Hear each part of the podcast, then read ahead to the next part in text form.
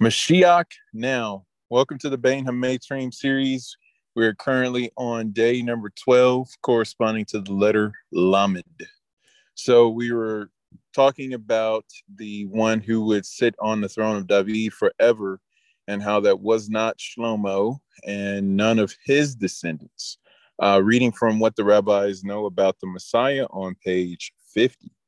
So continuing on, it says more than two centuries, which is 200 years. I don't know why I decided to write that in the notes, but I did. Prophetically, additional details were accumulated about the son of David, son of God. So interesting to note that when it says Ben David, that also means Ben Ha Elohim. Also saying Hosea informed the people, however, that they would have a long wait. And I wrote out in the margin, this is Luke chapter 2, verse 25, where you see Shimon. Uh, I think his um, English name is Simon. You'll see that in the gospel accounts where he says, I wouldn't uh, die until I saw the salvation of Hashem. And he rejoiced and he was super glad. And then there was a daughter of Asher who was also in the temple precincts that got to see him as well. So just some beautiful things that were coming to play or coming to pass uh, when Yeshua was born. So the salvation of Hashem uh, being Yeshua in Hebrew, also the name of the Mashiach, Yeshua. Uh, just a lot of pun and very super intentional. And as it is with the Torah, with it, with the word of Hashem, there's always the homiletics, there's the puns, there's the seemingly redundancies when it comes to the commentaries. You know, you can you can read the commentary and it'll say one thing, and then you can look at the word and it'll say the same thing, and then you'll look at the kabbalistic understanding and it'll basically say the same thing. Like for instance, we just finished um, Parsha um, Pinchas, and then we're in Parsha Matot Masei this week. And in Parsha Pinchas, you'll find that we learn that Pinchas is Eliyahu. Well, no matter what commentary you pick up, it basically just draws circles around the connection between Pinchas and Eliyahu, whether they're the same person, whether they're uh, Gilgulim, whether uh, Pinchas is a Gilgul of Eliyahu. Uh, it also talks about the angelic form of Pinchas is the angelic form of Eliyahu and things like that. And so, I mean, there's such beautiful commentaries to explain why Pinchas is Eliyahu. And so you just keep finding source after source after source that talks about it. And then it's just kind of like they all weave and blend in together. One of the most beautiful sources on that is the Pritzker Zohar.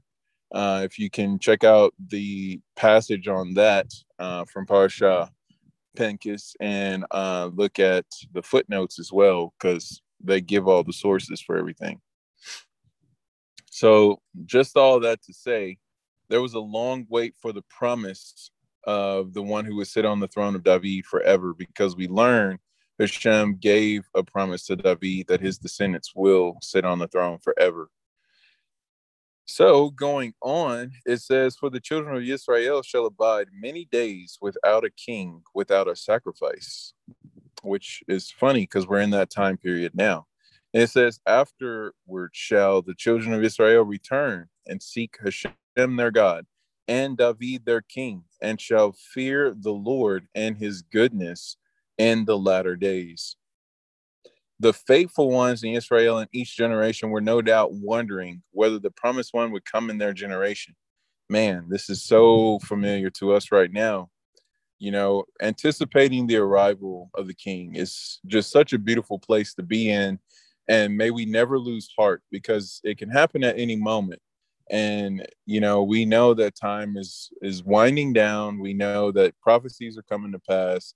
We're in the middle of the Geula, and so we just need the completion to happen, and it can happen any day. And this three weeks is uh, really one of those factors of, you know, pressing in close to Hashem and really birthing the Mashiach. You know, if you think about the the last few weeks of pregnancy for a woman, it's just kind of like, okay, so there is a due date, but you know, how many times does that due date actually happen? You know, uh, and when the due date does happen, it still kind of takes you by surprise because you don't know the hour. You know, you're just kind of like, okay, I don't know. Is it going to be in the morning? Is it going to be that night? You know, kind of thing. So, just thinking about that with Bein HaMetzrim being the weeks, but the weeks that we celebrate, that we commemorate, which are the weeks between the straits. Bein HaMetzrim literally means between the straits, between the confinements, the restrictions, the the the bindings. And we know that lots of tragedies and calamities have happened during this time, and a lot of them have been because of our own doings. So when you think about that, if we cause this problem, then we're the ones that can also fix it. You know, like when we committed the sin of the golden calf, we had to take steps to undo that. You know, namely drinking the solution, uh, deciding, okay, we're not going to worship this calf anymore, decide to stand on Hashem side because it says, who is whoever is for Hashem, you know, let them stand with us and and all that, right? So looking at all those different things. So going on to say that everything that we did to cause the damages uh, for histories, centuries of history of our people, you know, we have to do that and more on the opposite end of the spectrum to really uh, turn the ship around. And one of the biggest boosts to turning the ship around is bringing in the nations you know giving those people who are uh, uneducated in torah who don't know a thing and and giving them access. You know this is what mashiach yeshua told us. He said go out into the world and make talmidim you know when you have a whole globe seeking and chasing after hashem it's going to stir our hearts and say we want mashiach because we're lacking so much without him. We're lacking so much without the temple. And the the revelation that that we could have, the the abundance that the earth could produce actually, you know, as we move into the olam Haba. We're lacking all of that right now. And it could change in an instant. But do we want that? And how much of our consciousness is taken up with these things? So going on, it says, while they were waiting, Ahaz, an ungodly king, arose. Ahaz, challenged by God's servant Yeshayahu, which is Isaiah, to heed God's word and not enter into alliances with the enemies of Israel. So he was challenged by Yeshayahu, like, listen to Hashem, don't enter into alliances. And it says Ahaz refused. Yeshayahu tried hard to win over Ahaz and bring him to trust the Lord. See, this is one of the other things too, is we have to realize if we're trying to uh, woo or swoon someone into Hashem or try to force them or debate them into Hashem, it's not going to happen. Because it's not by power, it's not by might, it's by Hashem's spirit, first of all. Second of all, who really wants to end up in a relationship with Hashem because because they they're they lost. You know, it's just like, well, how did you get into covenant? Oh, well, someone just beat me down and I just gave in, or you know, I just realized I just had nothing else I could say to defend myself. I had no more rebuttals. And a person who serves Hashem from that state, you know, it's just kind of like you're you're defeated. You know, that's that's not good for your self-esteem and also for your service of Hashem because you basically were kind of strong armed into it. And if you haven't noticed the hard walk that faith is already, I mean, it's easy. The commandments are easy. There's nothing terribly hard about them. They're all doable. It's just a matter of self discipline. self discipline is not always easy, but as far as that goes, this walk, I mean, you really have to want it. And, you know, as we're in the three weeks, you really have to be pressing into Hashem and and being introspective and um, building bridges between our Jews, fellows, you know, and and the world as well, you know. So all of this to say Ahaz refused signs from Hashem with hypocritical piety, he declared, I will not ask, neither will I test Hashem. So God rejected Ahaz because he was unworthy of God's miracles, but God nevertheless gave a miraculous sign to the whole house of David. Therefore, the Lord himself shall give you a sign. Behold, the virgin shall conceive, also known as young maiden, Parthenos, the same thing Miriam was called in the Gospels, uh, aka Alma. Doesn't always have to mean virgin. And Alma is related to the word betulot, which is the plural of betula, which is what Rivka, aka Rebecca, was called, a betula. And she was a virgin. So when you really look at uh, the prototypes of these words, uh, first occurrences and things like that, you do come away with the understanding of the significance of virgin, even though it doesn't have to be that, because a lot of people uh, like to debate over it. But what is the point of that? The point is she will bear a son and call his name Emmanuel. Now, when a virgin conceives, this is interesting because remember, when Miriam gave birth to Mashiach, it was without the intervention of man. When the earth gave birth to Adam, it was without the intervention of man. So we have a lot of prototypes of these, and even as well with um, Yitzhak, Isaac, being born of Sarah. Another miraculous birth. So miraculous births are a part of our history and archetyped in so many different other cultures. But going on to say, it says, "She shall call his name Emmanuel, buddy and butter and honey shall he eat, that he may know to refuse the, the child, refuse the evil and choose the good. The land that you abhor shall be forsaken by both her kings. Here, God promises a sign of a supernatural child born of a virgin. Again, the word Alma, who would carry the symbolic name Emmanuel, God with us. Now, all the Mashiachim who've been proclaimed throughout history, none of them have actually been called Emmanuel. And it's important to know Emmanuel is a title, God with us. And it says he would be the promised king who would not make alliances with Assyria. The mighty Assyrians would not prevail over because Emmanuel and not Ahaz would rule Israel. But soon after the dawning of a new day, Ahaz had a son, Hizkiyahu, Hezekiah. So Hezekiah was supposed to be the Mashiach, but he wasn't. And this is connected to why the mem of Lemarbeh and our Isaiah passage is closed because it was a closed thing that Hezekiah was not going to be the Mashiach. Says he was a righteous and good king of great piety, obedient to the word of God.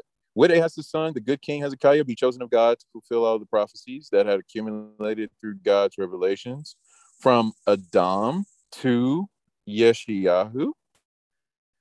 Doubtless, many, if not most in Israel, hoped that Hezekiah would be that kind. Indeed, some thought he was. You know, this is the other thing too. When we look at Mashiach, it says, "Who do who do you say, or who do they say the Son of Man is?" You know, there's a whole drop about. Some say you're the prophet, some say you're the man, some say you're Eliyahu, some say you're Yirmiyahu, you know, you're Elijah, you're Jeremiah, you know, uh, who do you say I am? You know, and Kepha says, You are Ben Elohim, you know, and so what is Mashiach's response? Only Rabbano Shalom, only Hashem has revealed this to you. So when it comes to Hizkiyahu, there's not really a, a seeking and a self-revelation, so to speak, from Hashem that actually happens. It's more of people are just like, oh yeah, sure, that's him. You know, and actually it goes on to say the idea that Hizkiyahu was the Mashiach probably prevailed a while. One rabbi as late as the first century still maintained this position. Rabbi Hillel maintained Yisrael cannot expect Mashiach any longer, for they already enjoyed him in the time of King Hizkiyahu. None of Rabbi Hillel's colleagues agreed with him, and one exclaimed, May God pardon Hillel, since he contradicts God's prophet, Zechariah, Zechariah, who came centuries after Hezekiah, who says, Rejoice greatly, O daughter of Zion.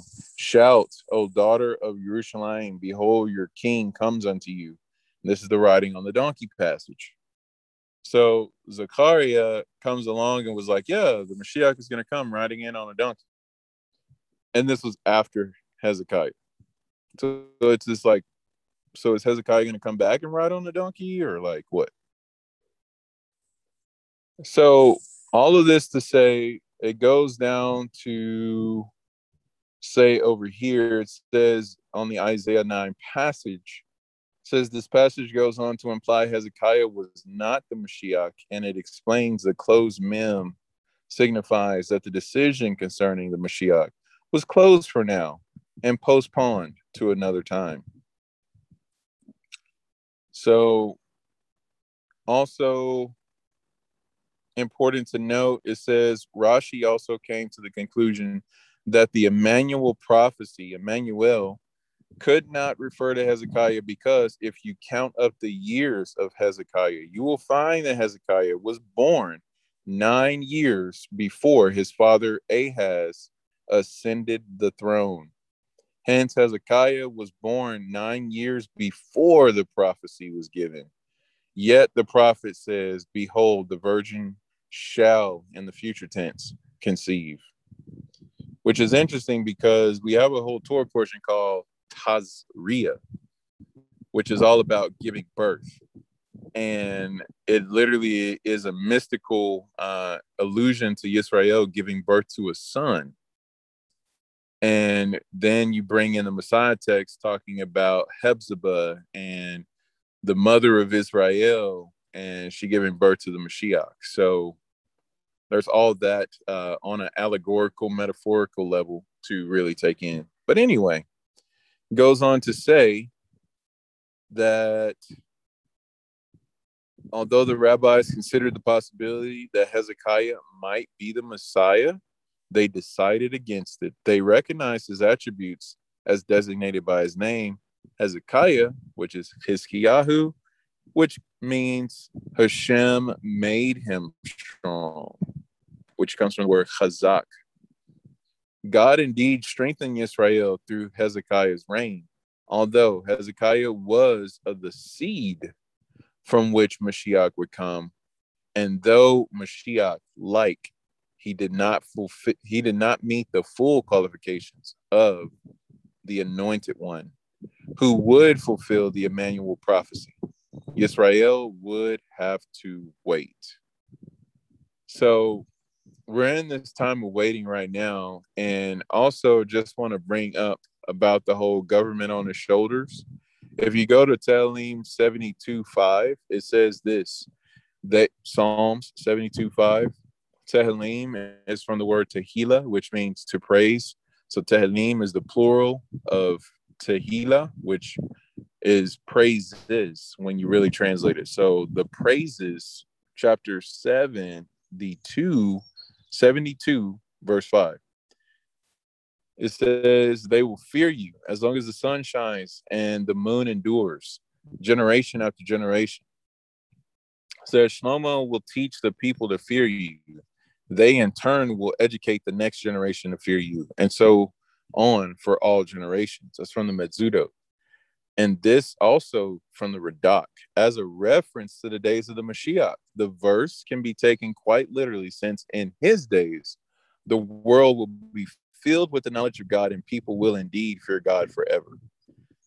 So, whether it's Shlomo, which is King Solomon, or, or Mashiach, which by the way, both of them are Ben David, they're teaching the world to fear Hashem, and this is the government that is upon the shoulders of the Mashiach.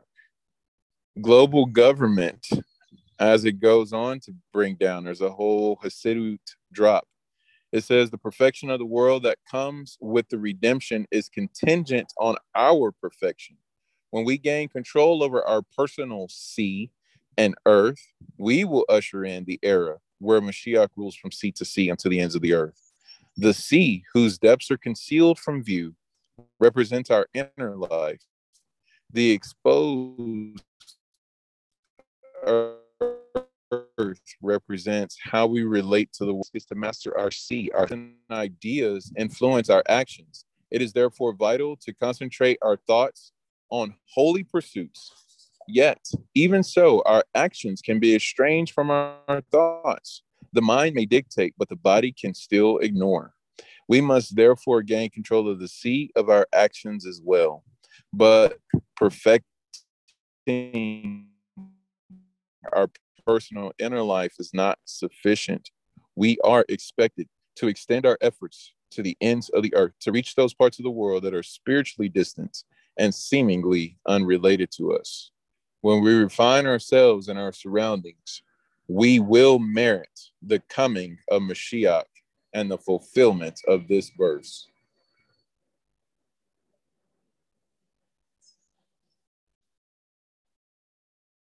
So, as we're in these three weeks, we're refining ourselves. And this is connected to why the walls were breached and the whole Nebuzaradan drop from the Talmud about the the axes that he used to bust through the walls is just quite simply uh, it's really intense. So I don't want to take time today to go through that, but that's a, a beautiful thing to look up in the Talmud when it comes to uh, the destruction of the first temple, uh, how Nebuzaradan uh, broke through the walls. And ultimately, after the destruction of the temple and, and things like that, he actually converted to Judaism. So this destruction uh, that we've experienced in the past should actually lead to us uh, becoming new. And I don't know if anyone has heard about the Haftarah podcast uh, during the three weeks that myself and Hassiz have done uh, in our past. It's in our past episodes of the Haftarah podcast during Parsha Pinchas and um, Parsha Matot Masei and Devarim. Uh, there's a whole section of understanding about the revitalization of the people through the destruction of the temple. And this is one of the things that is significant about the prophecy of Yirmiyahu, because his, his prophecy expands from before the destruction, during the destruction, and afterwards. So I mean, he actually went through a lot. so, back to Book of Our Heritage to conclude our time today, talking about the breaching of the walls. It says on the 17th of Tammuz, during the period of the second Beit HaMikdash, Titus and his legions broke into the city of Jerusalem. At the time of the destruction, the first of the of the first Beit HaMikdash, during the reign of Zidkiyahu, King Zedekiah, the verse from Yirmiyahu, Isaiah 52 67 states, In the fourth month, on the ninth of the month, the famine became strong. So this is the fourth month is Tammuz. And the ninth of Tammuz is what we're talking about. The famine became strong in the city, and there was no bread for the people, and the city was breached, and all the warriors fled and left the city at night. Talmud Yerushalmi records that the period of the first Beit HaMikdash, the city was also breached on the 17th of Tammuz, And however, as a result of the great calamities that occurred then, the records became confused and the people thought the walls had been breached on the ninth. Although God knew and his prophet, and as did his prophet, that the breaching actually occurred on the 17th, he wrote through his prophet Yirmiyahu that it was on the ninth of the month.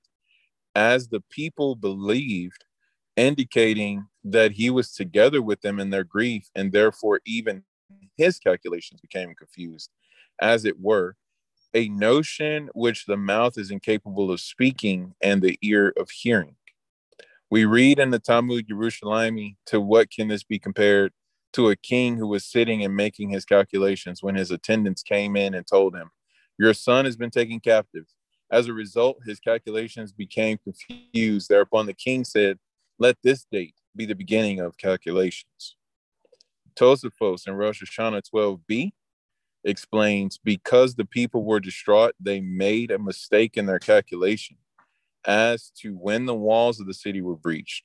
And scripture did not want to change that which they thought. So, a very neat point that if you look at textual criticism, you see the written text says it was the ninth of the fourth month. It was the ninth of Tammuz. It wasn't actually the 17th Tammuz. But when you get into the oral Torah, you find out that it was actually, no, it was really the 17th of Tammuz. But the only reason it's recorded as the ninth is because Hashem allowed the prophecy to go forth saying that it was the ninth as opposed to the 17th because there was so much grief, there was so much distraught uh distraughtness. And that was to the 17th. So if you do the calculation, you have 9th to the 10th to the 11th, 12th, 13th, 14th, 15th, 16th, 17th. So you have a whole eight day discrepancy going on. And what's interesting is this is the same number of days as the inauguration of the Mishkan. And so it's like a reverse effect, so to speak, because it took those eight days to begin to tear everything down as opposed to the eight days it took to really build everything back up. So Hashem himself even entered into the grief and the pain and the sorrow and the quote unquote confusion of, of this time. So this is how powerful this time is that Hashem aligns with our emotions, which is the whole reason why if we're continuing to think calamity, if we're continuing to be horrible to each other, uh, like is happening.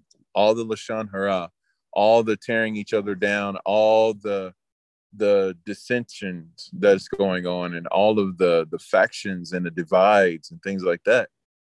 Then we're telling Hashem, Hashem, don't worry about fixing this time. Don't worry about building us back up. Don't worry about bringing healing to the world. Destruction is fine. Sickness is totally cool. Pandemic is amazing. That's what we tell Hashem every single time that we want to uh, be haughty, want to be arrogant, we want to be against each other, and we don't want to all join in self nullification and taking dominion over our sea and our earth, as we read in the in the Tehillim.